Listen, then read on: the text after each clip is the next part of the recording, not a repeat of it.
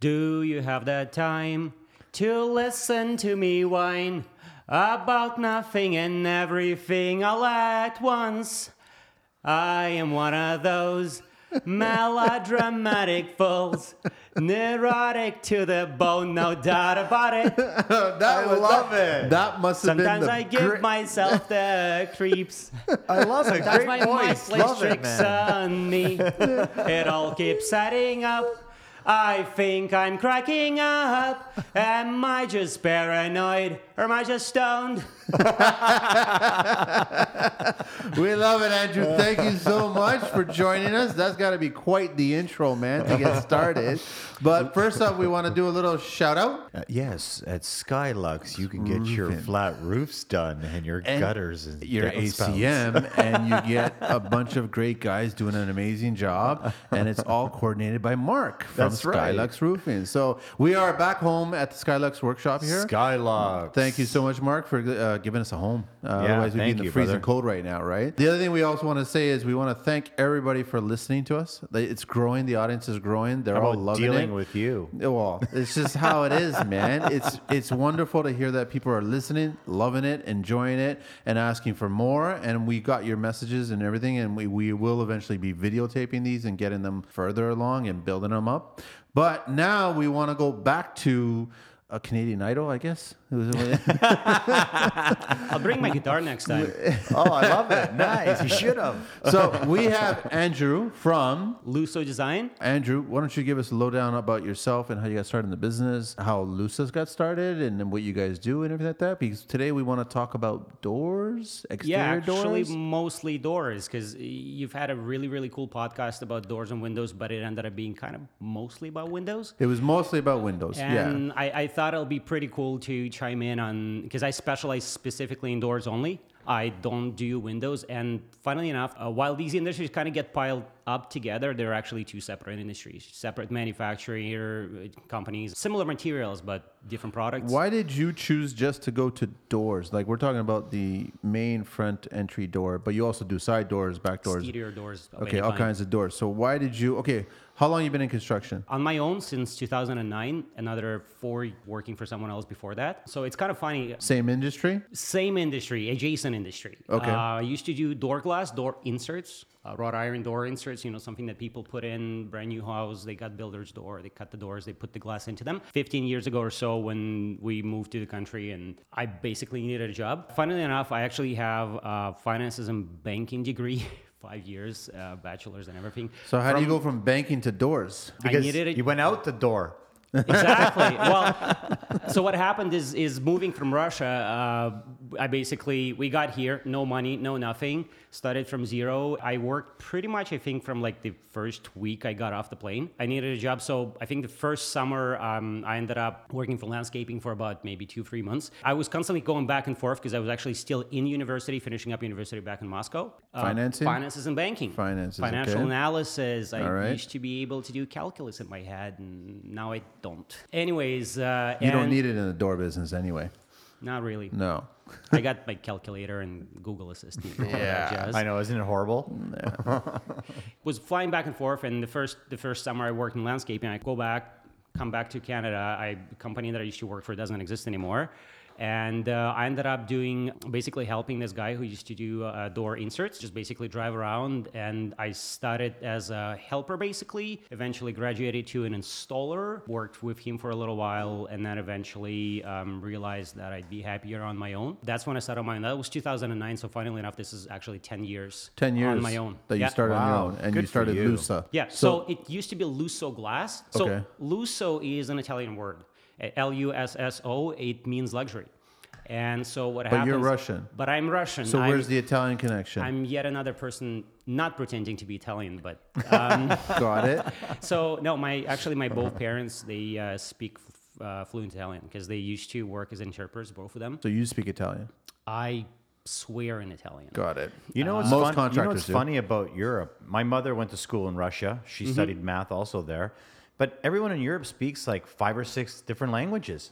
Like mm. everyone, all my cousins all speak Spanish and French and English and Italian and A lot of them are like adjacent, I guess, families. My dad speaks five or six languages, but he finished one of the top universities back in Moscow for, Wow. for languages. When I started on my own, what I wanted to do was something a little bit more custom, something a little bit more interesting. Just as I was studying on my own, the industry of door inserts was transitioning into more mass manufacture, cookie cutter, off the truck kind of garbage kind of stuff. Was not really what I wanted to do. So when I started on my own, I wanted to do something that was a little bit more custom, a little bit more drawings and, and made from scratch, made locally as opposed to be being brought from overseas, which is basically what it is right now mostly. What happened is I started on my own. Uh, doing inserts, I was doing them for a couple of years. Within two years, I realized that the door insert industry is going in a completely opposite direction from where I want to be. Where So- are they going? Mass produced, cheap. so what happened? You've had a few guys decided to start bringing stuff from China because it used to be, say, go 14, 15 years ago. Uh, those inserts used to be locally made. So you got local blacksmiths, you got local glass companies, you got everything made from scratch. Pretty nice quality. People actually being very proud of what they do. And then, of course, someone decided, oh, we're gonna bring it from China for a quarter of the cost and make that much more money. As you would. So what happened is um, Lose quality. you lose quality, you lose many things along the way. Um, what happened is one guy started bringing it in, another guy decided to bring it in, another guy decided to bring it in. Next thing you know, you have four guys stuck with container loads of uh, glass inserts, and they thought, okay, locally made inserts cost 650 700 let's say for like a full size insert the production cost of 450 co- doing it here you go to 150 doing it in china you make double the money Wow. Is that 150 including the shipment and getting it here? if you bring like enough of volume. them, uh, which is what they want, they they're not going to sell you two or ten. They, they want you to buy container load. So what happened is is that there were so many of them that all suddenly got stuck with the volume, got stuck with all of the stock, and they started lowering the price. They kind of got into a little bit of a price wars with each other. a couple of them went out of business. The other thing that happened is they realized that they still don't have enough sales to move that volume, so they started wholesaling it to anyone because it used to be a pretty closed down industry. So you'd basically have maybe a dozen retailers. You'd have some companies that specialize specifically in manufacturing. So you can buy from someone who would do all of the legwork because the production is spread about four or five companies. You've got metal guys, powder coating, glass, tempering for glass. So of course you can go to someone and they'll do all the legwork for you, but it costs you. What happened is the industry kind of went down because you've had suddenly so many people because these guys started wholesaling to anyone, and so you have people selling them off the truck. So they No just warranty, no saturated the industry. Yeah, and the cost, the retail went from 650, 700 to 350, 400. So now the same people who started bringing it in, thinking they're going to make more money, are crying that the they're not making enough because the retail prices went down so much. About two years in, right, 2011, I realized, oh, that, that's the trend, and I don't want to be there. I don't want to be there um, selling garbage off the truck uh, on the corner of the street. That okay, well, how do I evolve? The next kind of adjacent industry was, you know, tackle bigger projects, going to entire doors. That ended up being so much more complicated because it's one thing when you just have an existing door, you cut it, you put the glass into it, you rebalance the door, you got to re- add more support because you're adding that much more weight to it. Pretty much it. So then now we're dealing with entire doors. You've got more manufacturers that you're dealing with, more suppliers. You've got a product that's a lot more complex. I would say it took me about five years at least to get the gist of it, to get to the point where I would say, okay, I went through five factories building doors. There's one that I'm comfortable working with because one, they have quality product. Two, they get what I want. Also, all sorts of components and materials and types of doors that exist. Unfortunately, what I see myself, every component manufacturer is going to say that their product is the best in the world. Well, yeah, because they need to sell it. And then uh, when you have an issue with it, they're going to shift the blame to whoever else, even when it's pretty much clear that it's a product failure. And this is a very kind of a big issue with the industry is there's so many people involved. You've got typically a factory that manufactures the actual doors, salesmen who are selling these doors to retail clients. You've got installers who are installing these doors. So basically what happens is salesman gets a lead, sells God knows what, they just they have five in a book, pushes it off into the system, then the door actually gets bid between separate factories to try and see whoever can get it made for the lowest price. And then you get an installers too, who are typically subcontractors. Very often you would see actually companies bidding between the installers who can install it for the lowest price. Then when the customer has an issue, the installer would blame the factory, the factory would try and figure out. Okay, what the fuck? Like, really? This? So this is the door industry. This is how the door. So you saw all this. This is a lot of bullshit. But this isn't over one year. This is over a few years. five years that you saw this. So five years that I've been getting the gist of it, I've been dealing with entire doors for about eight years now. So you got started in the business working for something that was similar to the door industry, saw some bullshit there, decided to go on your own, Mm-hmm. decided to go with doors and focus on doors inserts at first and then get into doors themselves. But then you quickly learned that the door industry was taking advantage, I guess, of the market by buying crap and trying to sell it at a higher price point, but then they couldn't really move it, so then they started dropping the price and selling it into wholesale but you didn't like that. So now you started getting into more custom stuff. But even at the custom stuff, you're getting guys that are the factories competing with the installers, and the installers are competing with other. There's this whole network shit. Like I don't. But the industry changes so fast. And you know, you could want to get into something and you think it's safe and you think you're going to make some money. The market could just change so fast. Either put you under, change your customers. Like did your customers change? yes, over time, as I've started figuring things out. So what happened as far as the going from more mass manufacture to more custom? That was regarding specifically glass. When it comes to doors, essentially most of the doors are actually built from scratch if you're doing retrofit. Every door opening is slightly different and to have it fit perfectly, you got to actually build it to that specific size. well, but that's where the custom, right? Custom is. Yeah, but essentially every door is custom. That's that's what some Yeah. people don't understand. So I have customers coming to me and they have they need a single door. What do you single door start at? I'm like, well, okay, so I mean a very very basic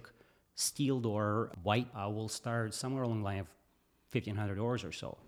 Oh, but at Home Depot they have them for three fifty.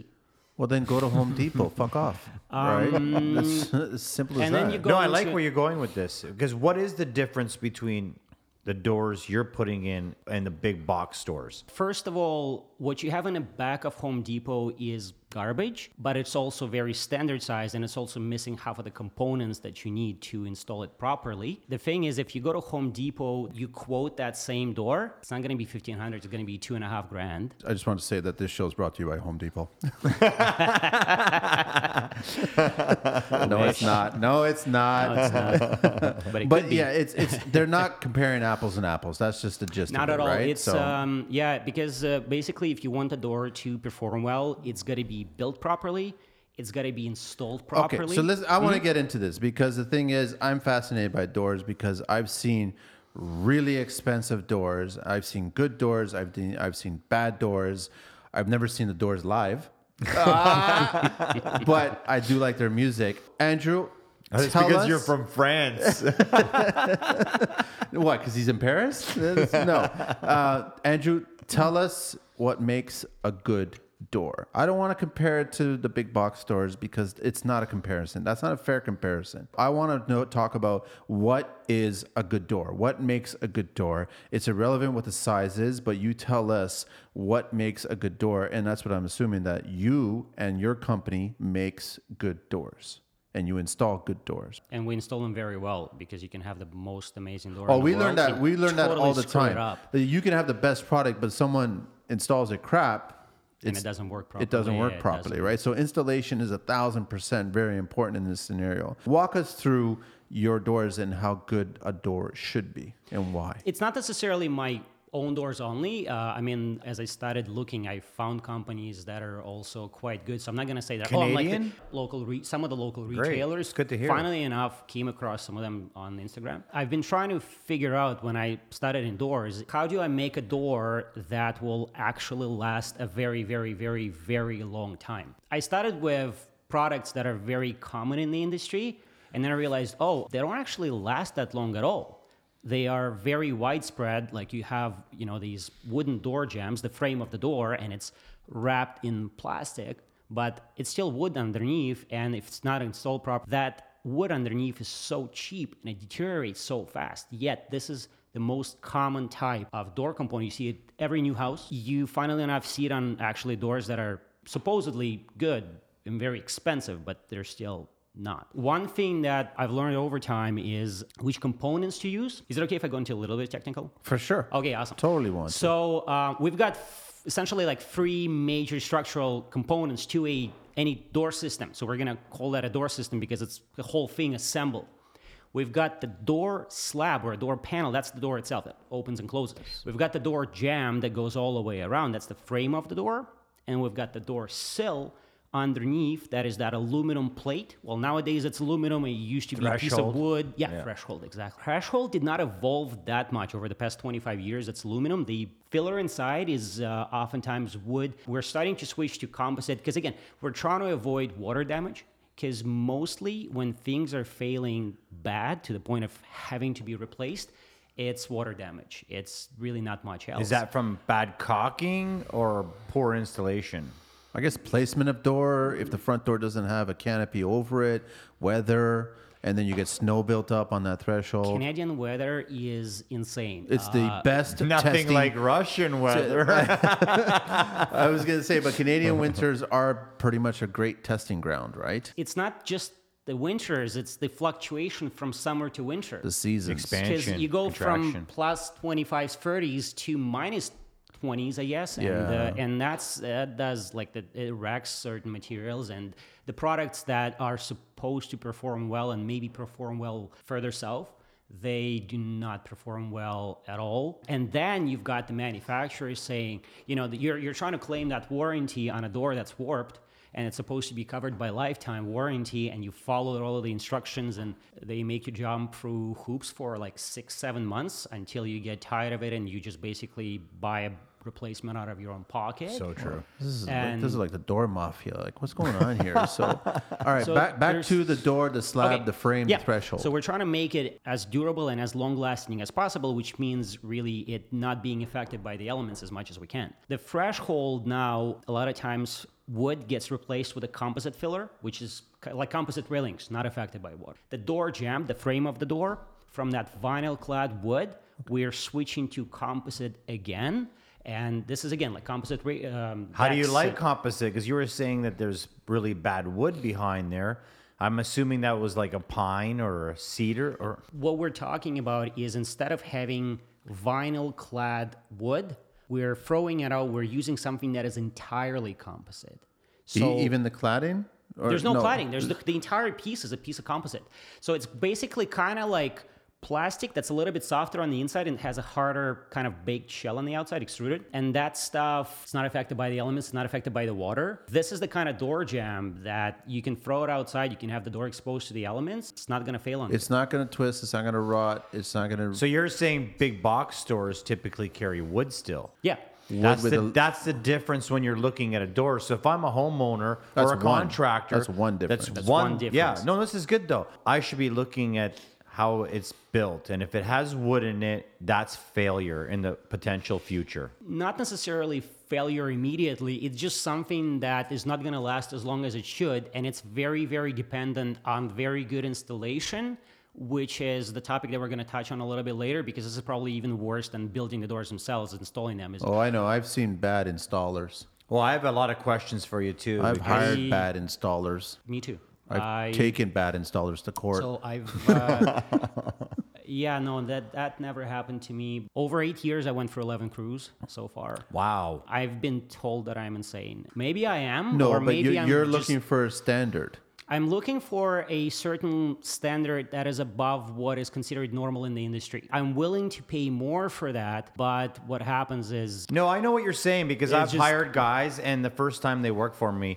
they do an amazing job. The second time, they start to slack. The third time, they're cutting corners. The fourth, I'm getting callbacks, and I can't use them again. I understand what you're and going And they don't through. come back when you need them to come back and fix their bullshit. Yeah, because they're busy doing something else, Oh, yeah. but they already made their money and they walked freelance. away. Yeah. and they walked away, and you're stuck with a client who's not happy and then you have to deal with it. I don't deal with wood, which is an amazing product if done properly, but this is an entirely different industry. We're talking, I guess I'm dealing with BMW's wood would be your uh, Lamborghini. So we're talking from five to ten thousand dollars going to twenty to thirty thousand dollars For a door. for a door. For a bigger door, usually wooden door, door Dun, guys are dun, dealing. dun. Dum, dum. And- Yeah, but you know a- what? We saw that at the Vaughan Center. Yes. The doors were over twenty five thousand. They were beautiful They're though. amazing the stuff that you Beautiful can do with wood. hinges, like everything was airtight and firm and They are on a different level. Um, the guys that are really good can make wood work in our climate. There's still certain maintenance that's involved, and that is one of the reasons that I was thinking about getting into wood. It's a whole different level of knowledge. It took me five years to get a little bit more comfortable. I'm not really an idiot, right? Like I, I've been working very hard constantly to figure out a better product, not on my own, with the factories that are building my doors, and we work together going through suppliers figuring out which products we're going to use, how to build the doors. I was very lucky enough to find people early on that actually pay attention. That also started somewhat recently. Owner of the company that builds my doors right now, he used to work for another door manufacturer, a very large door manufacturer, and he actually was heading their production floor. And then he started on his own from nothing, tiny little unit building doors with his own hands, and then eventually grew. And I was lucky enough to find them early on. This is what allowed us to slowly build up and have better product over time. So you begin with the composite frame and you still have an aluminum threshold, Mm-hmm. but it has a composite backing on it. Ideally, yes. And now the door is a slab of what material? This is where we've got two main types not going into wood. We've got steel and we've got fiberglass. yes, I like this. Both insulated? Both insulated. Now, the funny I always thing is, I thought that steel insulated was a bad thing. That's Am what I was always taught also. Why are the two options? um, being on a podcast, it's hard, it's like pretty awesome to be show some slides and stuff. But anyways, um, you when can, but nobody will be able to see it. Yeah, exactly. No, I know. So, first of all, when we talk about those two doors, they're actually very similar in the way how they're made. You actually have a very thin structural frame inside. It's like a picture frame almost.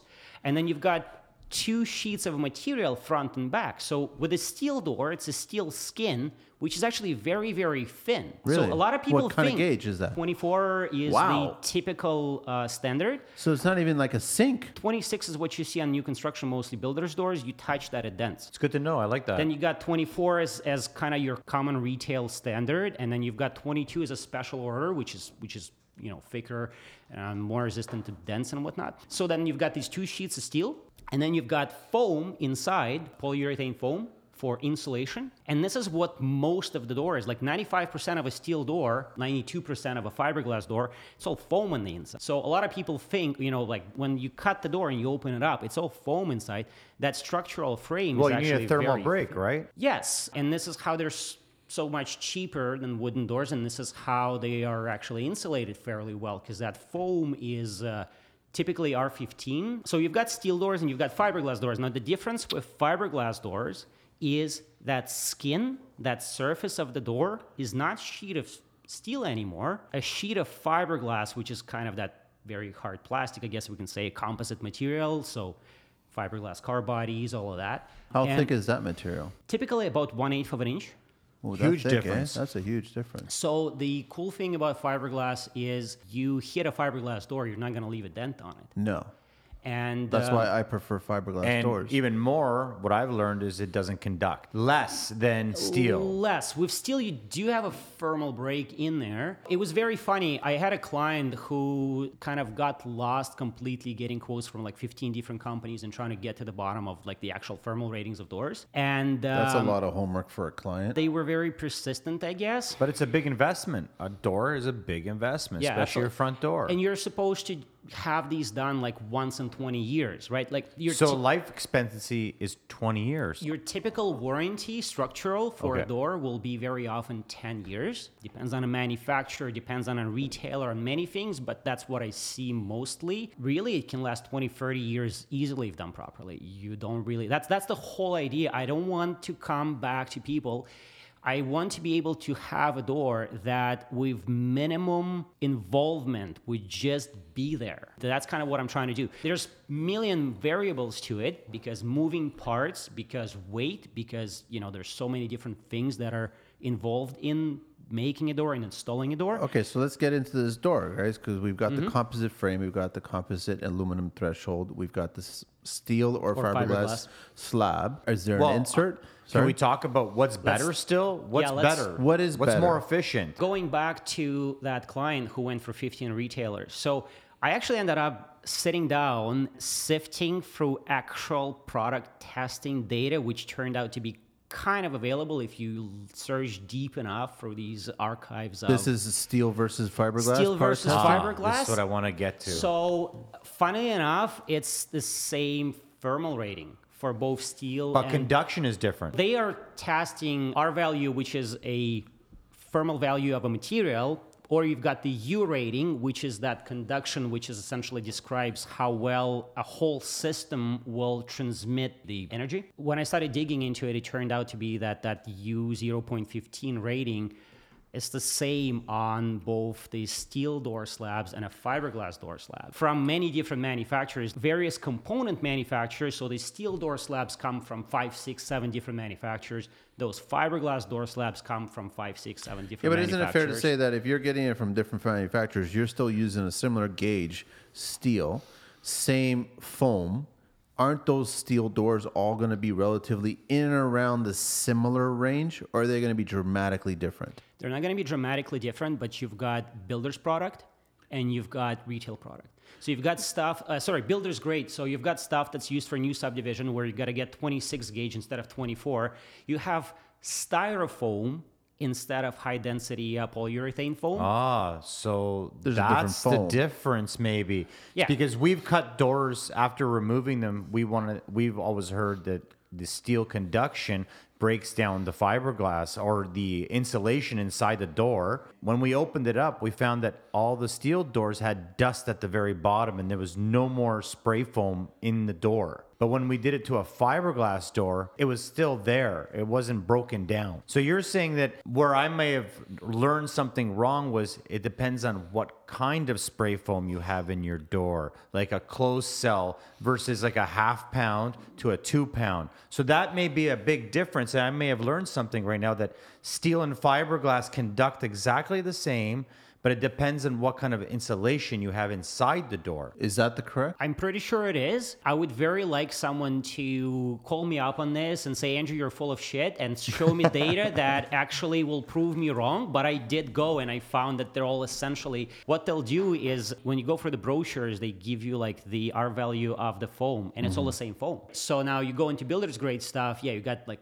styrofoam, which is obviously lower R rating. Usually it's half pound for Yeah, for so it's basically, I guess cookie cutter houses. So you like want to okay? If you're door shopping, you want to pay attention to the gauge of the metal. Yeah. if it's a steel door, If yes. it's a steel door, but also the the, the type of insulation. the so type of insulation regarding fiberglass. What are we paying attention to? Are there different grades of fiberglass? Hmm, good question, Manny. Not the fiberglass itself, but fiberglass doors are built differently depending on a manufacturer. From manufacturer to manufacturer, the way they do fiberglass doors is different. from a component So I'm assuming structural like, frame I. I'm going to go back to crown molding or whatever, and some guys reinforce it with mesh, plaster crown molding. Some guys don't. So I'm assuming with a fiberglass, maybe they don't make it as thick or add as much fiberglass into the mix. what actually holds the door straight is the internal frame.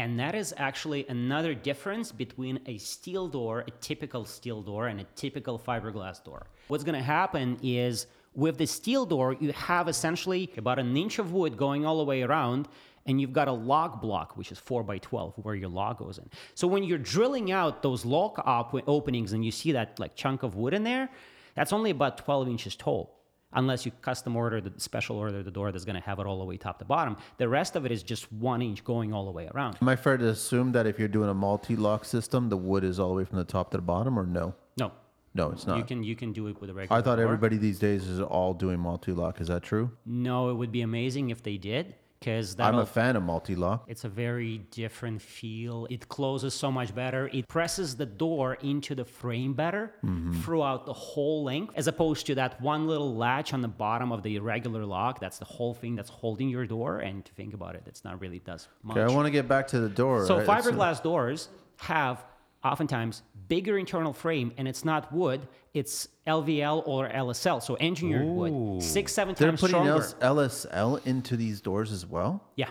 I'm Really? already I liking didn't know. fiberglass more and more every second. So basically, That's my next question. I'm sure Carlito and I are going to get to the point. Andrew, what kind of door would you go towards? I personally would go fiberglass because one, fiberglass versus steel skin. Fiberglass doesn't dent. Fiberglass wouldn't rust. So now, if you scratch a steel door, it would rust unless you touch it up. What I see right now very often is I'm opening up doors. I'm still doing inserts every so often. So I'm opening up steel doors. There's moisture buildup under the insert. Condensation. Condensation that was either because there's trapped- more conduction. in the steel. in the steel doors, what it will do is it will sit in there and it will eventually rot that door. Now we don't see that I didn't know on that. every door, but I've started paying attention Love recently it. after seeing some doors that were completely obliterated. You have dust bleeding from under the No. glass because someone seen did it. someone did an inserts off the truck. They didn't seal the molding that's holding the glass in the door properly. It was leaking water. It was staining on the bottom where the glass meets the bottom, the, Yeah. the steel edge, and uh, that water was standing in there, rotted the steel out. The door is maybe like five years old or so. So fiberglass is just basically is a little bit more foolproof, I guess, because uh, that composite, that fiberglass But material is price not point gonna- now. So if I'm if you're comparing apples and apples, fiberglass versus steel, how much cheaper is the steel, or is not cheaper? It is cheaper. Fiberglass. So we've got fiberglass skin. We've got bigger internal frame that is LVL or LSL depending on a brand, and that Which is frame goes amazing. Top to bottom. So that LVL block is going to go top to bottom the entire length. How much cheaper is steel though? Are we talking 10, 20, 30? I actually operate off of the specific cost differences when I build up the price for the client. So I give them all of these options. There's a certain functionality and there's certain aesthetics, right? And we can sometimes meet certain aesthetics both with steel and with fiberglass, right? But per- slab to slab. So slab to slab, you've got steel door versus smooth skin fiberglass, Yes. $350 difference Over the cost of what? over of- the cost of let's say a single door which would go say $1500 or so steel and so it will be like 19 18 15 That's the 19 for a difference. fiberglass So fiberglass you're you're kind of like 20%. something like that so it's per, it's per door slab again this is specific to a manufacturer that i'm working with someone might be pricing it a little bit different based off who's building their door and how they decide to price that production now you also have wood grain fiberglass we What's the difference talking, there? That's just the difference of the actual. look yeah that's all it is. It's got nothing else to do with anything else. and it's got a higher price to it. Oh, so yeah, you this have is to. what so this is that situation where you have clients and they come to me and they say, I want a very durable door. I'm gonna go fiberglass. But it could be smooth fiberglass, and the difference between that smooth fiberglass and a steel door is $350. Someone says, No, you know what? I want a fiberglass door because I want a wood looking door without the maintenance or the $20,000 cost of a wooden door. That's when we go from 350 or difference to 600 or so per for single door. Wood grain composite frame costs more than the regular composite frame. Wood grain fiberglass door slab costs more than the smooth fiberglass door slab. Again, this is per the manufacturer that I'm working with. Someone might have a different experience with that. This is where it's kind of cool to see different people trying to do different things. There's two things I really. Mm-hmm. I, first of all, now I understand why. I always assumed that when I saw a rusty steel door, it was from water damage from the exterior. I've now learned something that there's condensation buildup, and that's why these doors are rusted on the bottom typically. Even more important, I want people to know that when you do a steel door, you can use pretty much any paint. But when you use fiberglass, you have to use a proper primer before you paint the doors. Normal paint, normal paint can peel off a fiberglass. Fiberglass? That's right. So you got to be careful when, and this is just for people that are buying fiberglass doors. They need to be aware that if it's not already coated for paint, and you are painting it afterwards. Andrew, is that because I, I kind of want to say bullshit, Carlito, but is that true? Or I think it's all in the prep. I think. well, as uh, soon as you prep a, a door, regardless if it's metal or fiberglass, and you've primed it and painted it, can't you just paint it a different color if you prep it again? You'll get peeling, man. Will it peel? Yeah, I know. I know because it's Yeah? happened to me before. Yes and no. So steel doors come pre-finished white already, Right. And you can go right on top of it as long as you just like lightly sand it and clean it well. With fiberglass, it's much harder to get the paint to stick. We don't use regular like latex Benjamin Moore paint. It will probably Sherwin-Williams. hold up. Sherwin Williams. It will probably hold up, but to be honest, I don't know for how long because the stuff that typically would be used in a retail production door, the paint that they're using is more like car paint. It's solvent based, it's oil, it's based. Again, different companies use different products. I need to get into the doors. There's still Yes. other components of the doors. I want to figure out what the difference are regarding hinges, locks, strike plates. Yeah. What makes the big box bad doors versus your doors or other more luxurious kinds of doors? Are you using ball hinges? Yeah, Ball that's a good bearing point. hinges had been essentially a mainstay of retail door industry. Builders doors again are using regular hinges. Now even Let's, with let's- sorry, just for one Yeah. second. I want to interrupt you for one second. Yeah. I just want to explain ball bearing hinges to the stupid people out there, clients, what it is and what the difference is, because they really don't know what the difference is other than the Let's cost. just say uneducated. they um, But that one wasn't snuck in there for a second. uneducated. What is a ball bearing hinge versus a regular hinge? and you are being educated. right now as we go along with the podcast. So you look at the regular hinges and they got two parts that are joined together and the way that the door pushes down on it, eventually it'll it'll bleed that black metal dust because of the pressure. And the heavier the door is, the worse it gets. That is possibly maybe the reason why I've been pushing to and trying to evolve. My doors are very heavy. I deal custom metal work pretty much on every second you project. have to use ball bearing. So I have like doors that are 150 pounds, 120 pounds per door slab. Like Yeah. not the entire system. We're Yeah. talking just the door slab alone. Try to lift it with that metal grill. So ball bearings are built in between the two parts of the hinges that are connected together, in between the two halves. And what they do is they take some of that friction away. It will not bleed that dust. It will work a lot smoother and it'll work a lot better. If it's a heavy door, you'll see a noticeable difference in yeah, how like smooth. picture picture a cylinder that's got a, a ball bearing inside of it, and it's cradling inside of it, and then that's what moves it. So when you open and close the door, it's very smooth. Yeah. very We- very Well, smooth. less. I think you said it earlier. It's like rollerblades. The more perfect the bearing, the less friction there is. We're actually like we can go into even more detail. Those are thrust bearings, not regular ball bearing. Uh, like not regular ball bearings. So, So it's what's the one difference on, between a ball bearing and a thrust bearing? so bearing? thrust bearing. You got two rings, one on top of another. Like a ball bearing that's Oh. inside a wheel, you have smaller and bigger one balls in between. Yes, yes. So thrust bearing is when you got one on top of another with balls in between. So that's two. That's when the pressure is put on top of. it. balls are the best. Yeah. Um, I, I I think this is the, The first time on the podcast. the balls is very important, I yeah, this this is the first time on podcast we've spoken a lot about balls. is it? No, Yeah. I'm pretty sure it's been a lot. no, there's been a lot of talk about caulking, but not balls. We'll, we'll get to that. Sorry, sorry, I I didn't know about thrust balls versus We'll ball get to that, and we'll get to sausage caulking specifically. Oh, okay. That, that's part of the install. That's, That's very of the install, extremely very important. important. Okay, so, so So- the hinges. That's the reason why, and I think uh, you tell me, but ball bearings. It doesn't matter which one you're using versus regular hinges. Three times the cost. So the funny Even thing more? is there are different grades of those two. Oh wow. The typical that you see right now, which we used to use, are like 50 cents difference, which is why I'm still surprised that the builders are Fifty not cents difference. per hinge. Yeah, Why don't we if you just buy them- outlaw these friggin' regular hinges then, and I just know, right? Because then still, stupid people can do them. I still, And that was um, Carlito, by the way. Uh, uneducated people. But this is your uphill battle because you're trying to sell a better product that's going to last longer. And technically speaking, you're basically losing money because you're not coming back to return to do another door for them in five, ten years.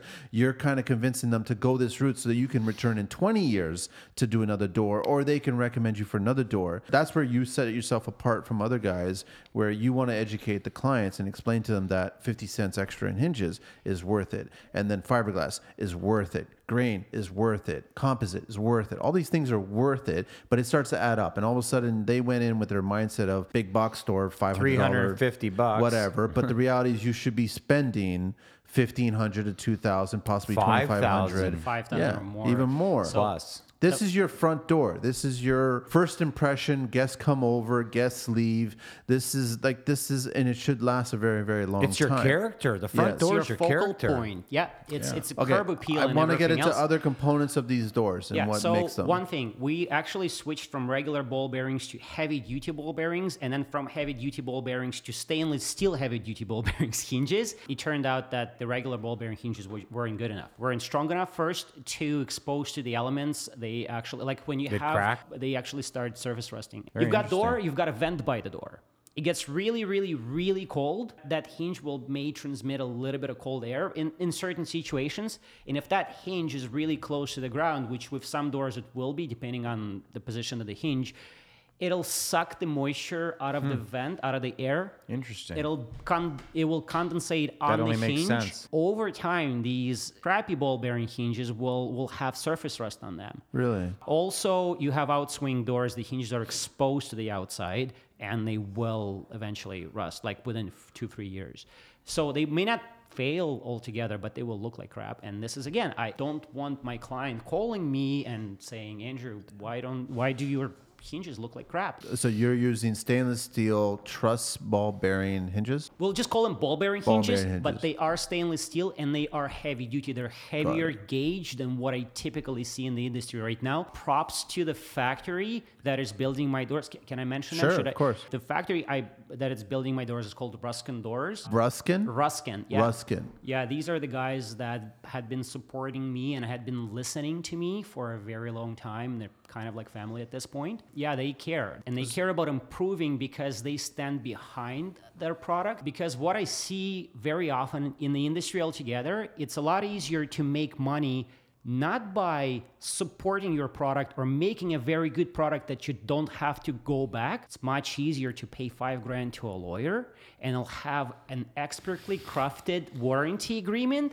that has so much fine print that's basically you buy a door and two years later something fails on it You didn't read the fine print. you call the manuf- you call the retailer that sold it to you retailer may push it onto the manufacturer or push it onto installer We're back to pointing fingers. or just or just say yeah and there's, wasting a, s- people's time. there's a small print in there and you should go fuck Okay, that's a and- different podcast, though. I don't want to get into that world right now. Other than the hinges and the slab and the frame, the composite, the threshold, the last remaining components are the well actual. we've got quality paint uh, right so in yeah, there the quality which is, paint which as is well. not your regular not paint Benjamin from the Moore, store something not, closer to Sherwin Williams. But please, if you're painting no, a something closer to like commercial grade car paint grade. be careful what when you paint a fiberglass door, what paint you use. Take Crap note of that. everything. I'll take my bullshit back that I said about Carlito on that one. So now, now we're actually the handle, the doorknob, the lever, the strike plate, the hardware. and I- hardware. the hardware. So I'm guessing that the hardware is only as good as the actual seal, the way you install it. Now we get into the installation part of it, or is hardware just generic and beautiful jewelry? Are they all the same? Are we more? Are we going to pay the extra money for Baldwin kind of stuff, Emtek or whatever? Right? there's two major different type three major different types but t- two that are used for regular doors mortise used for wood for our doors which are steel or fiberglass we're using either regular lock or multi-point lock this is a major difference because with what is the difference so people know? Regular lock, or commonly called tubular lock, has two latches. You've got the bottom latch that clicks in when you shut the door, and then you've got your deadbolt, which is what you turn when you are, are locking your door. And that's it. The bottom latch is what kind of holds it still, and then the top latch, your deadbolt, is what will prevent someone from kicking the door in. Theoretically, multi point lock or four point lock or high security lock is something that is a lot more common in Europe, like a lot, a lot more. There are a few different systems. For each type, you'd have a lot of different manufacturers, but for tubular, there are hundreds, whereas for multi point in North America, you can access maybe half a dozen. When did multi-point make its introduction to the North American market? Which crafty European brought that baby into the house? Because I actually like that one, man. I don't know the specific person. I think uh, what I started seeing as a common use of multi-point lock, and this is something we should have talked about when we're talking about fiberglass doors. Fiberglass doors are known to be warping because Whoa. of Canadian climate. Are they And warping? I've never seen a I've fiberglass never door heard warp. that before. If they are very tall, they would. When you say tall, eight, foot, Eight foot doors. there it is. Wait a second. So you're saying no no to an eight foot fiberglass door with an mm. LVL in it? No no to an eight foot door with a regular tubular lock in it. Oh, because Oh, but in a- want in the a lock goals- multi-point- yes that's the whole So the thing. trick is multi-point. so what i started seeing at first fiberglass when it came in it didn't have that lvl because they were building it just like they would have a steel door a one inch frame inside and you two sheets of fiberglass that's it. Turned out that fiberglass seems to be more pliable or, or you know that, that it bends easier I guess steel is under tension when they wrap. People hmm. started adding those multi-point locks, and that's would be one of the very, very common thing that you would basically see someone selling fiberglass doors, and they would say, you know what, we only sell you fiberglass doors with a multi-point lock because it may warp without it. I personally, right now, I would say if it's a regular height fiberglass door with the current supplier network that will back me up and with the current experience that I have, I'm not afraid to sell it with a regular lock, but I would prefer multi-point lock. Now, Okay. multi-point lock has four points, so it's got four latches. It's got one at the very top, one at the very bottom, one in the middle. Those would click automatically as you shut the door. And then you got the deadbolt, and that deadbolt, once you turn it, will lock up the entire system. Meaning that with the regular lock, the top and the bottom are separate. Your top is locked, your bottom latch, when you push that button, still goes in, may allow you to force your way through the door easier. Multi point lock, when it's locked, you've got to obliterate the entirety of the door jamb. Like when you're trying to kick in a multi-point lock door, especially if it's been installed properly and everything, you'll be there for a while. You know, that's a really interesting question. Do thieves actually go through the front door? Yes. Really? I just take a reciprocating saw and cut around it. I would just look at basement windows or other windows, or is it because breaking glass makes noise? Probably. I wouldn't want to tackle a front door. Either Actually, would I. I'd very rather good go for a second floor window. Yeah. Very good timing for the podcast.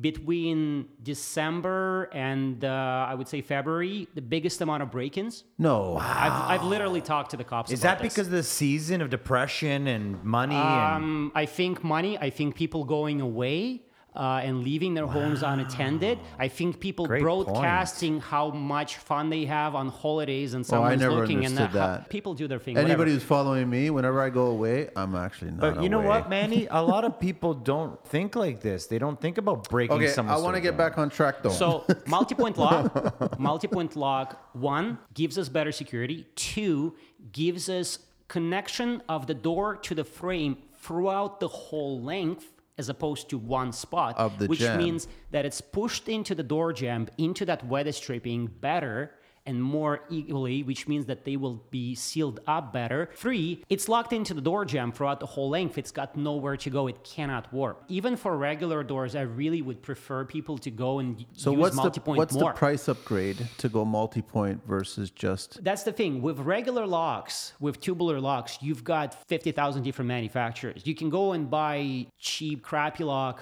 for $90 on sale at Home Depot. I'm not talking about like Weiser or Schlage, which are half decent, but but like the no-name stuff that you see at Home Depot for like 150 bucks. And then you've got the nicer locks. And then you got your mid-range like Schlage and Weiser. And then you got Baldwin and Emtek and stuff like that. Because I don't want to compare Weiser or Defiant or any Home Depot stuff. I want to take two locks. So, you've okay. got a Baldwin that's a tubular lock versus a Baldwin that's a multi-lock. Baldwin doesn't make multi-point locks. They don't. Okay, so who? Yeah, Like, so let's say much is, is a regular door lock five hundred bucks and a multi-lock two thousand bucks? What's the price difference here? Everyone sells them for different amounts of money. This is where I would have a different approach when I price my doors out. I go a lot more cost plus overall markup. But okay, but hang on a second. So I'm a- the client, Yeah. right? And I want to know what's the price difference between multi-point versus a regular You lock. You got a good quality regular lock, say Emtek, tubular, $400 or so. and their multi-point version is how much? And a multi-point, which would be a different manufacturer, would be about 650 or so, So 700 you're talking. It's like, But that's four points That's for points. That's but it's uh, two hundred dollars difference. to keep your door square, to keep it and so no one can break in, Yes. Again, this is with me Airtight. going more by cost difference, which I'm okay client knowing that. Someone else might be selling that multi-point for fifteen hundred bucks.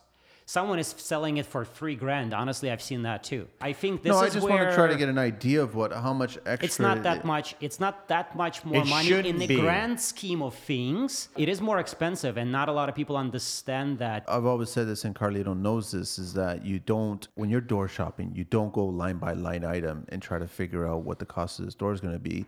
You figure out everything that you actually need. So if you have a 96 inch tall door, You need a multi-point lock. you need a multi-point. That's it. There's no- there's no other option, at all least these when I do that. Yeah, so these things start to add up. You need the ball bearing hinges, right? Which are standard. which is standard. And but- and the hinges should be inside, Well, I'm not sure. outside. I'm sure there's jokers out there that do sell 96 inch doors with regular hinges. I'm assuming there's jokers. with jokers regular out- locks. With regular locks. That's what at- I'm saying. So these like these are all the little things that you do need that add up to the cost of your door. There's three million details, and the thing is, every little detail is important. What happens is you're gonna have the weakest link, and that's gonna screw up your whole door in, in some way. But how much higher cost are we talking about? I, I get that other manufacturers Two, three hundred dollars more. That's the parameter that you're dealing with. So at that kind of price range, it makes sense to go to multi. Even if you're going with an 80 inch door, it still makes sense to go with a multi. yeah, right? 20 year investment. Yes. It better be a right to investment. So what's the last component of this door now? The seals? Good Yes, question, we Manny. can- Weather stripping. You Yeah. can basically ask me about any component, and I'll give you a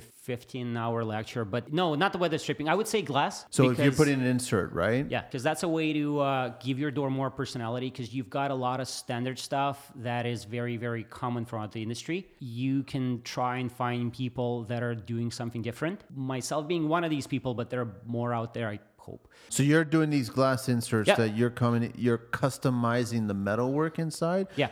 It, they're not China off the rack.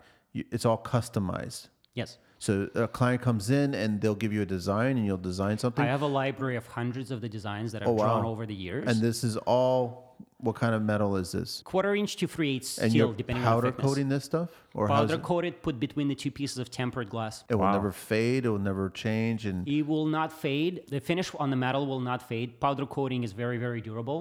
And You've got glass seal- that's tempered, um, which is like a side window of a car, very hard to break. If you do manage to break it, it'll uh, shatter into little pieces. So it's kind of security and safety in one. Okay, so now back to the glass because I know that I've always been restricted regarding getting glass inserts for clients where the frame sucks. Are your frames a lot better? You know what I'm talking about? The frame. molding that holds the glass the molding. door? So the molding goes back to the big box bullshit molding with those little friggin' pieces of plastic that The little round I ones, the fucking plugs. I can't stand that shit, right? It's garbage. You're molding around the glass. What is you you have different types of moldings? There's PVC and there's also starting to make appearance aluminum, which is a little bit more durable. Aluminum. slowly. Still more of a hard to get option, but some manufacturers allow it. PVC frames would have better seal because they have rubber liner on both sides as opposed to just a little bit of caulking on the outside. They also don't have the ugly plugs and have a strip that goes up the backside and covers all of the screws sense. in one in one line. That's so you're looking from the front and you're looking from the back. They look identical. You cannot see the plugs or anything like that. It looks very clean,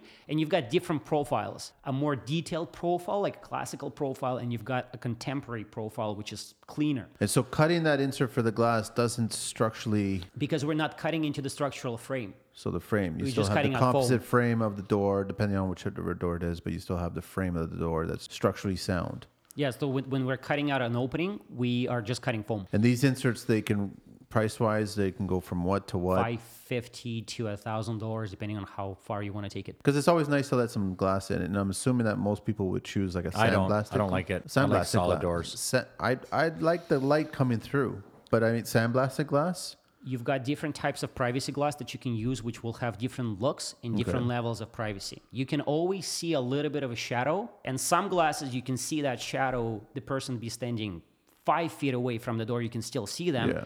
And some glasses, you take one step back, like that sandblasted glass, kind of almost disappear. Those are the different glass types, and then you've got like the designs that are put in between the glasses. So now we've got the door, right? So we've Mm-hmm. got lots of options of doors. And now it's time to install this door. Well, hang on a second. Well, We're, are we covered with the weather stripping? pump the brakes. Weather Is there stripping. anything to really worry about? experimenting with the different seals on the bottom, that rubber strip on the bottom, those seem to not always function the way the manufacturer intends them to be, and they leak water and air and stuff like that. And the felt always rips off. I so always it's see actually not felt; it's either rubber fins or a combination of rubber fins and sort of these bubbles that are pushed into the into the uh, door sill, into the, the threshold. I've never seen that. Is that new? not very new, but again, builders' doors they don't have. No, I don't they like dealing really, with um, builders doors. The only reason so- I buy a builder's door is when I need a construction door. So yeah, the weather stripping around the door, you'd have certain types that are more standard and. What uh, would you use it being the top end of it? We use compression foam because it's easy to work with if you dial in just right. There's also magnetic, which is really only uses for steel doors because it attaches itself to a steel door. But it So it, compression time- foam is what? Like neoprene? I guess it's like It's- a Z, right? Yeah, it's like a ZAD. It has a like a plastic coating on the outside, and Oh. inside it's foam. And then the door presses against it and wouldn't let the air inside. And why can't you get those in black all the time? You can. You can. Now you, You can, get I've them, seen them in now. white, black, because brown, it's and been a beige. problem for years. People Well, because paint wise, the industry was afraid. You can correct me, Andrew. The industry was afraid of black because it would fade depending on the direction of the house, and they were nervous that the warranty would be an issue With at that better point. paint, you don't have to worry about it anymore. I've heard some horror stories. Never had any issues with my own painted doors. Yeah, again, you, you've got you've got a lot of components, and the industry is evolving very, very, very slowly. And we're talking more people who are smaller, introducing new things, and then the bigger guys kind of slowly adopting those as well. And I want to pick your brain before we lose time. What do you think about double doors and removable centers? Like you can have a single door, but then you can have a front double door and you can remove the center so that you can move furniture in and out. What do you think of that? typically that piece in the middle, which is called astragal, would be attached to one of the doors. And you'll have those two bolts, one goes up, one goes down. That's what fixes your stationary door, so called stationary door, in place. That's still a, a perfect seal. Like that's perfect weather. It's much harder to dial it in well. Single doors are easier in that way. Double doors are much, much, much harder. That bottom corner between the two double between the double doors is a very hard spot to detail perfectly. And then st- in certain situation when you have say very very big like field and a wind picks up and there's big wind uh, like air pressure you have sometimes clients coming in and they sort of like put their face against the door and uh, like they go all the way down and they put their face against the door. You can feel that slight draft when it's minus 20 outside and it's blowing against the door. I'd We really love for our doors to seal like the submarine doors when you just like turn the uh, turn the thing and it just goes boom boom boom boom boom and it's love it. vacuum sealed. Unfortunately that's not what it is right now. In fact, all of the Energy Star standards and stuff like that, they allow for certain air transmissions. Kind of okay to have a tiny little bit of a draft. You're more likely to have it on a double door than on a single door. But it really all is about how the weather stripping is detailed, how the doors are lined, how everything's installed. Installation. You and your guys come onto the job site. You have the crappy door that was there. Walk us through removing that old door and installing this new door. You have an existing door in there, which could be old, could be actually relatively new. I've ripped out doors just last week. I've ripped out a three year old door Why? because it wasn't working very well. I would assume that the client more changed it because of the appearance. When I'm taking the old door out, I see that they did a very, very, very basic minimum installation, which is a little bit of foam, no sealant under the threshold Silicone? No sealant under there. No sealant under there. So if, so if you have like consistently water going in there, eventually it'll get and it'll go through and it'll And rot you, the do you use subfloor it. caulking or silicone? 100% silicone. There are different manufacturers. You'd have Dow, you'd have AdFast, you'd have many others. What I'm actually doing right now is I'm waterproofing the opening before I drop the door in there. You're putting some sort of a membrane. Yep, G tape, which is a lot easier to work with than Blueskin. But Blueskin is something that we started with, and then I kind of picked up the G tape from some of the framer guys. It's a good product, but there are other ones there too, Sure. And stuff like that. I find that I started taking out the doors. I, I started seeing a lot of the water damage that really should not even be there. A typical procedure in the industry is just like take the old door out, drop the new one in before the client sees the mess, cover it up, go run away I believe that.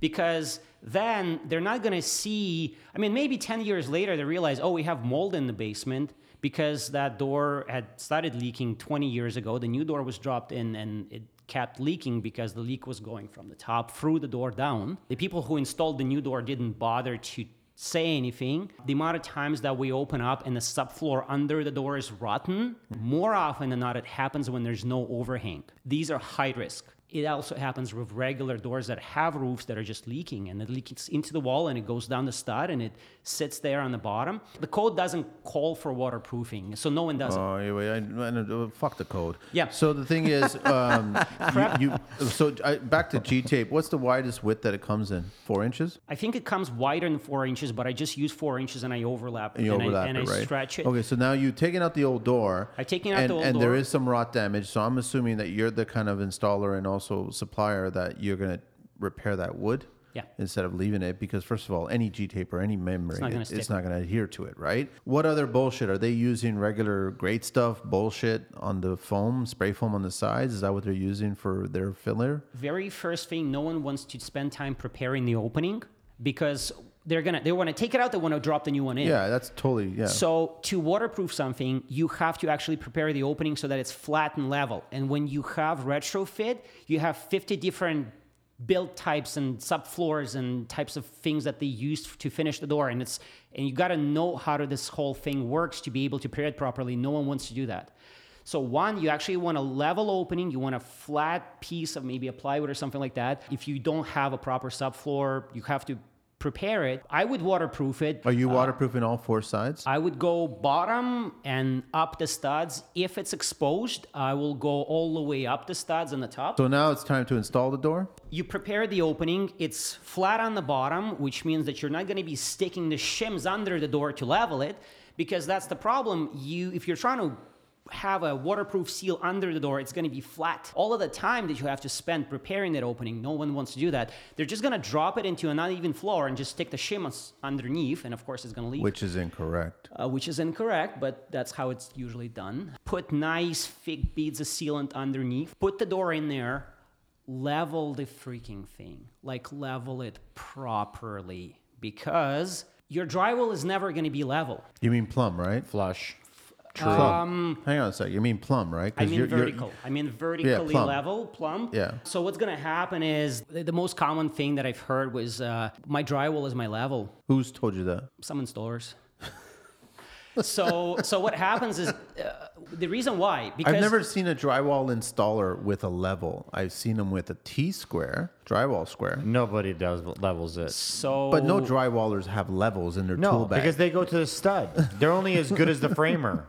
it starts at the framer. I, I really hope that some framers out there are using levels to frame the door openings because it's very important and it starts there and it creates a whole lot of issues if it's not. So then you have the, the door guys that are coming in and they're looking at the drywall and the vertical is not level. They're gonna just put the door plumb flush with the drywall even if it's not level and the door's gonna swing open and close because it's not vertically it's not level vertically. no, you can't do that. You can't do that, but what they say is that, oh, but how am I going to install the casing?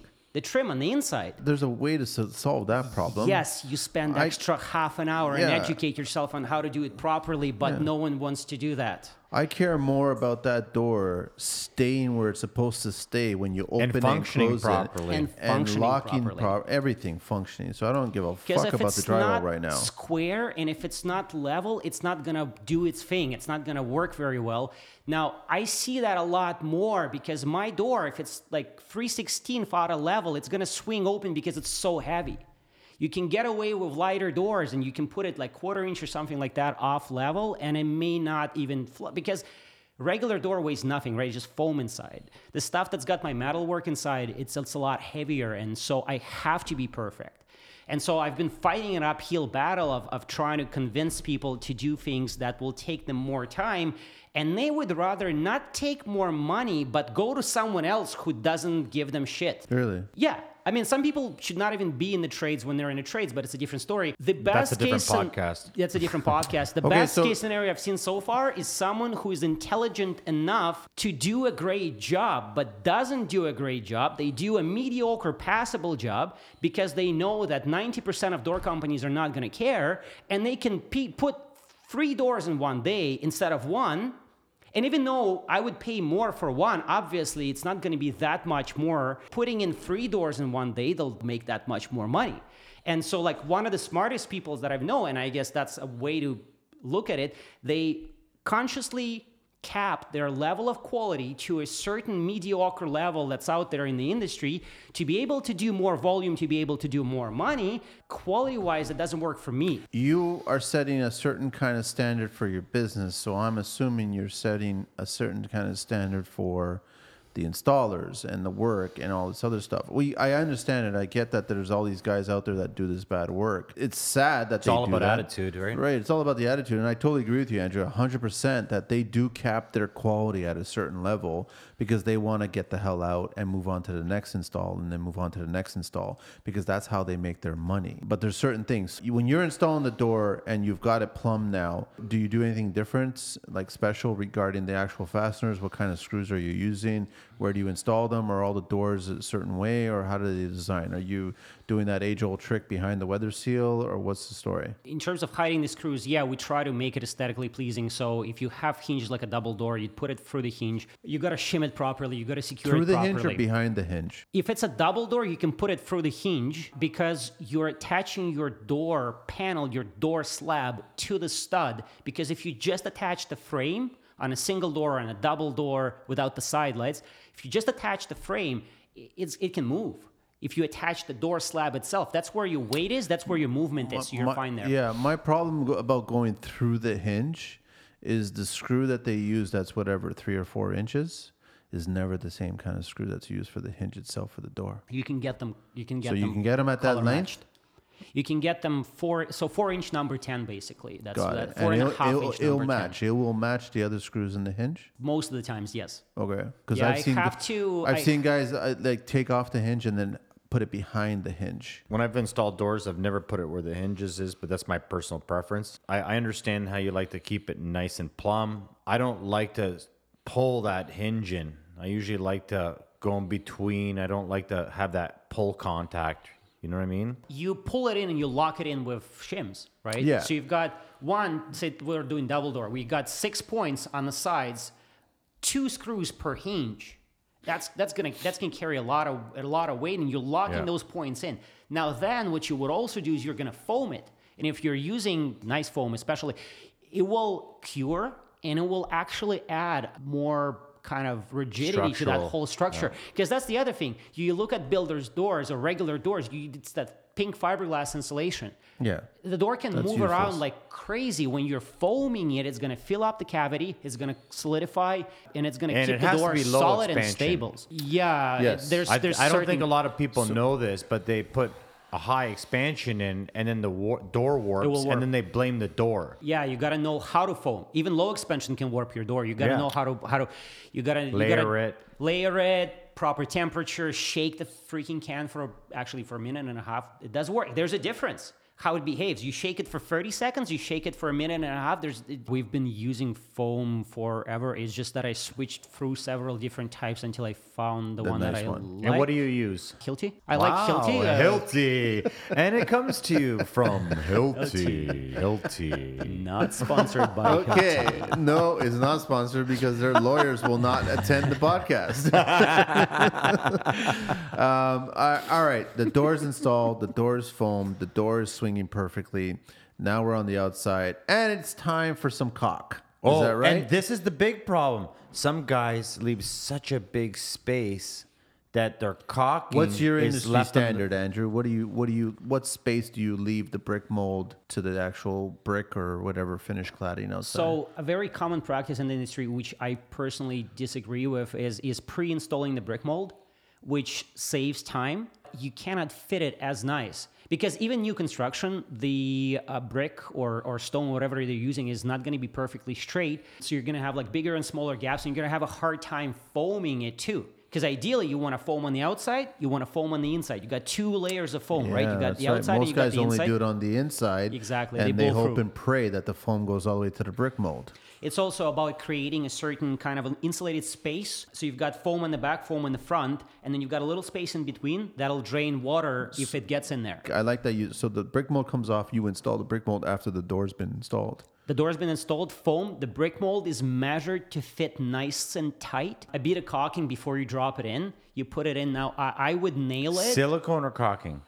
Uh, silicone caulking. Like it's still caulking when it's silicone. It's just uh, the, the type of, of material that, that is used. Very often, what happens is the brick mold to stone or brick or something like that, sealant that's used there, is uh, thermoplastic, which is somewhat cheap, pretty easy to use because it dries and it flattens itself, so you don't have to tool it. And it comes in a variety of colors. And because of that, it's a very, very, very, very common product in the industry right now, which if you talk to any specialized caulking guy, any guy who specializes specifically just does caulking, hello Remus Vanguard caulking, shout out. Sure. no, uh, I've I mean, heard of him. No, no, I, I've used Vanguard. yeah, you know, So- you know. he- So the problem with that is that thermoplastic shrinks, and there's a very specific way you have to use it. It has to be a very tight gap, and it has to be a smooth, it's like straight surface. Instead, the guys would try to cover like a 5/8 hole Yeah, with wrong. Supra. It shrinks, it pulls off the substrate, it pulls off the wall. You have a gap, the water That's goes in there and That's messes up your It's door. bullshit, it's wrong. So basically what happens is if you're using you know that, that sausage applied caulking the one the big guns you you take so much more time and you have to learn how to tool it you have to learn how to apply it the product itself a lot more expensive Stiff. and it's harder to apply it and everything too so so that's one thing that I see very commonly commonly that I'm not a huge fan of. I, I, I'd go I'd go sausage. I'd go just just You can't take me anywhere. for sure. All right, so Andrew, unfortunately, we got to wrap this up, man. Uh, Oh, what there's so did- much more. Well, there- wait, but okay, go. I was always told to leave a quarter inch.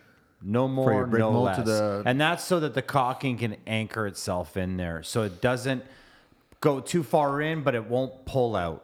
You don't want to have big gaps. If you have big gaps, use backer rod. No, You- but I'm saying like a quarter inch is really the allowance that we want around a, a door or a window. aesthetically yes, but you you really like when you're retrofitting, you might sometimes go to like much wider. It may be it's it's much harder to make it look good. And I personally actually am not at that level where I can always make it look as perfect as I want it to be, but it comes out nice. No, but I've seen guys take the time and effort to actually shave the brick mold and contour it to the actual brick. Yeah. So then you'll go tighter, Scribe. That's interesting. scribe it, and then leave the quarter inch. So then you're not going with a perfect plumb where one side is a quarter inch gap and then the other side is probably five eighths to three quarters of a gap. You scribe it. You take the extra effort and you scribe it and you get a quarter inch gap throughout and then you put your caulk in and that looks a lot cleaner It does. all that is is it goes back to the installer taking the time and effort to do this instead of having to get it done to get the fuck out I just really want to know are there customers out there that appreciate quality? Yes, I've learned to find them, I guess, or they learn to find me eventually. Uh, I think you build up a certain reputation, So and staying- a certain people loy- will draw, will get drawn to you. I think more and more people are starting to become well more educated, not necessarily smarter, but more educated. You still have to keep telling them how things work. I think that's a big problem in the industry. Too people, too many people try to skip over things.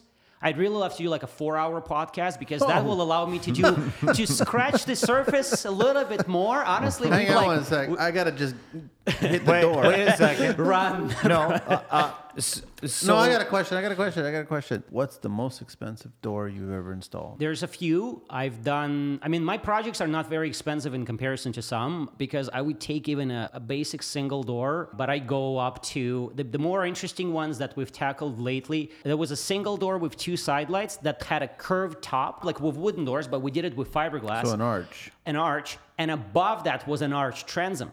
So transom had arch two transom? arches. So arch transom above an arch door, and they had two different radiuses, and we had to marry them in a certain way. Holy And it had a custom metal work inside there, so that was I think about 14, 15,000 or so. Uh, that's pretty reasonable. i thought that yeah that's I'm not, that's building- expecting more I'm, I I'm- mean, it, it is. It's a lot of money, but There's a lot of cool stuff that I'm doing with a with a custom design metal work where it is like artwork based, so Mm-hmm. drawings and stuff like that. So I'm working on a project right now where it is a custom size, really really narrow black doors with black glass in them. If anyone's been looking at like my Instagram stories and What's whatnot, black glass? so there's actually glass that is black. Now we actually went a different route. Instead of using the black black glass, That's we very used dark. automotive tint on it, and it came out almost entirely Oh, so black. tinting it. Yeah, and I had to go for like jump through a bunch of hoops to actually get that happen.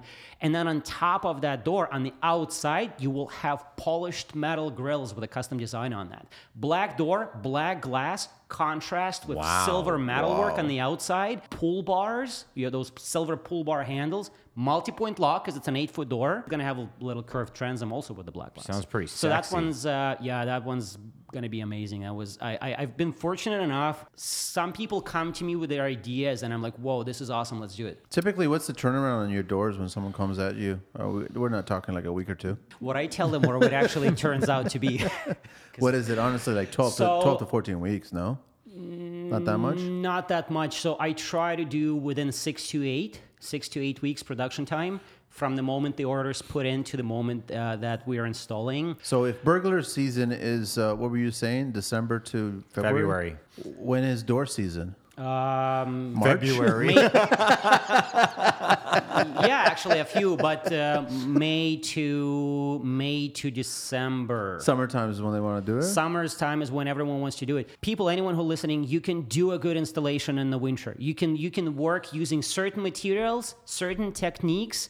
You can block the area where you work Yeah. from the rest of the house. Yeah. No one does that. This is Canada. So I Winter have- doesn't stop us. So another thing that I've been trying to get people on board with, installers on board with, you know those those plastic sheets that you use to, to block the dust off when you're doing renos. So like Yeah. general contractors are very familiar with it. Yeah. Door installers are not Why not? because it takes extra five minutes to set up. It takes away from their installation. For five years, I've been trying to convince installers to do that.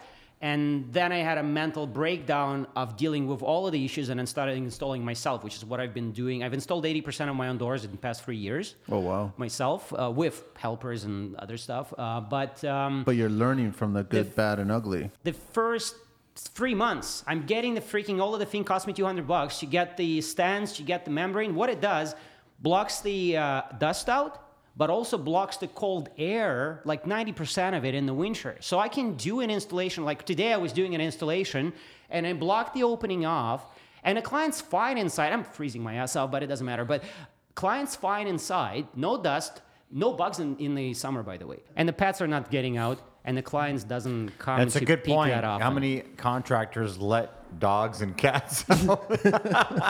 Okay, we have to wrap this up. So what- Any more questions? yes. Carlito. I have two more questions, and they're going to be fast.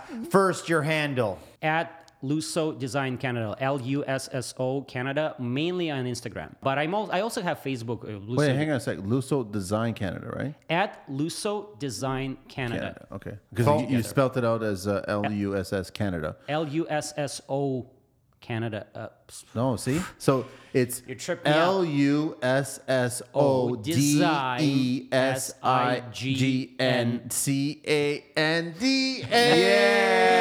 Yeah. uh, phone number. 416-834-9905. Website? LussoDesign.ca. I want to say one thing. Yes.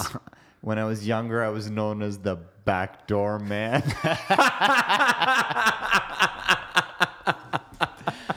How long you been holding that Okay, one let's for? go in there. Yeah. Dude, oh, God. shut know the what? front door. Ah, yeah. I'm actually happy technology's changed because when I used to sneak in to see my girlfriends downstairs, I would I hated the door going. Ball bearing hinges, man. You gotta you gotta They don't do, do ball that. bearing They don't hinges. do they that. don't do No that. more rust. Yeah, not Okay, anymore. I'm sorry that we have to cut this short there because there's a lot more to talk about, but I think we got a lot about it. You I got mean, a lot about. To be honest, if anyone has any questions, Reach out to you. reach out to me. I'm like I'm not like charging people. I'm always happy to talk about this. Uh, Oh, if we someone, know. If someone, yeah, I've been told about that. So, no, it's all good. It's it's excellent and I information. actually, if anyone's if anyone's listening to me and and and I've made a point and someone disagrees with that, I'd be happy to hear that too, because uh, maybe someone's out there doing things better than me. Mm, I'm sure Well, there's someone you out there. learn, that's how you learn. That's how because you learn. because take me ten years ago, and I was just like everyone else because I was learning from the people that were already there, and then I started evolving by just getting different sources of information and. And realizing that there's just a better way of doing it without necessarily the price going up twice. For sure. My last question, because I never got to ask it. If you could invent one thing to benefit construction, what would it be? Invent? Invent. Invent something that you could invent that would change construction. uh, a telepathical device that will not allow people to bullshit each other. Because the amount of bullshit that you have from idiot fucking salesmen that are pushing their agenda on clients instead of it. asking what clients want and meeting their uh, whatever they want. Like because because it's it's so easy. You, the client comes to you the door serves a certain purpose. It may have to look a certain way it may have to behave in a certain way. It has nothing to do with the five pictures that you have in the catalog that you're trying to sell to the client. You actually like there's ways to You do know, things. the one thing I've learned I'm about sorry, you, I- Andrew, No, is that fine, Andrew. The, the great things about you that every other contractor should have is the passion, the pride, and the respect for the industry. And I'm really happy that I wish we had more time. I wish we had three more hours. Uh, yeah, Andrew, it was And a we'll meet pleasure. up for an espresso. I've, I've Thank you learned, for a- having I've learned a lot today, and uh, honestly, there's so much more. Honestly, so much, but I mean, we just we planted the seed. So Yeah. realistically, and it's great that you're being grateful that way. Anybody want to ask Andrew any more questions? Reach out to him. I think that when it comes to your doors, you should be asking a lot of questions. And all right, thank you again, Andrew, for coming Thank in you for and, having and, me. and enlightening us on, on doors and all kinds of doors. And I think wait, I, I want to do something a little bit different. what? You play guitar? Yes. Can you can instead of me doing the beatbox, would you sing a door song? Come on, just Five to, I'm to not one. like a big Five to Doors, one. Doors fan or like Doors like the Riders band on the Doors. Come on, right? you storm. put doors in. You have to have a door Riders song. on the storm. Riders That on one I- the storm. okay. Surprisingly, no door songs in Okay, this. Sorry. box. Maybe it, sh- maybe it should have been a Doors song at the beginning. No, it was all good with that one. That was I two. thought it was gonna be the monkeys. I swear. Get us out of here, Andrew. Thank you so much, everyone. Check it out. Lusso Design Canada is the handle, and then it's www.lussodesign.ca, lussodesign.canada.ca. No, lussodesign.ca. Oh, sorry, Lusso Design can. What he said. yeah, four one six to T.O., baby. baby. I'm out of here. Yeah. I'm out the door, baby.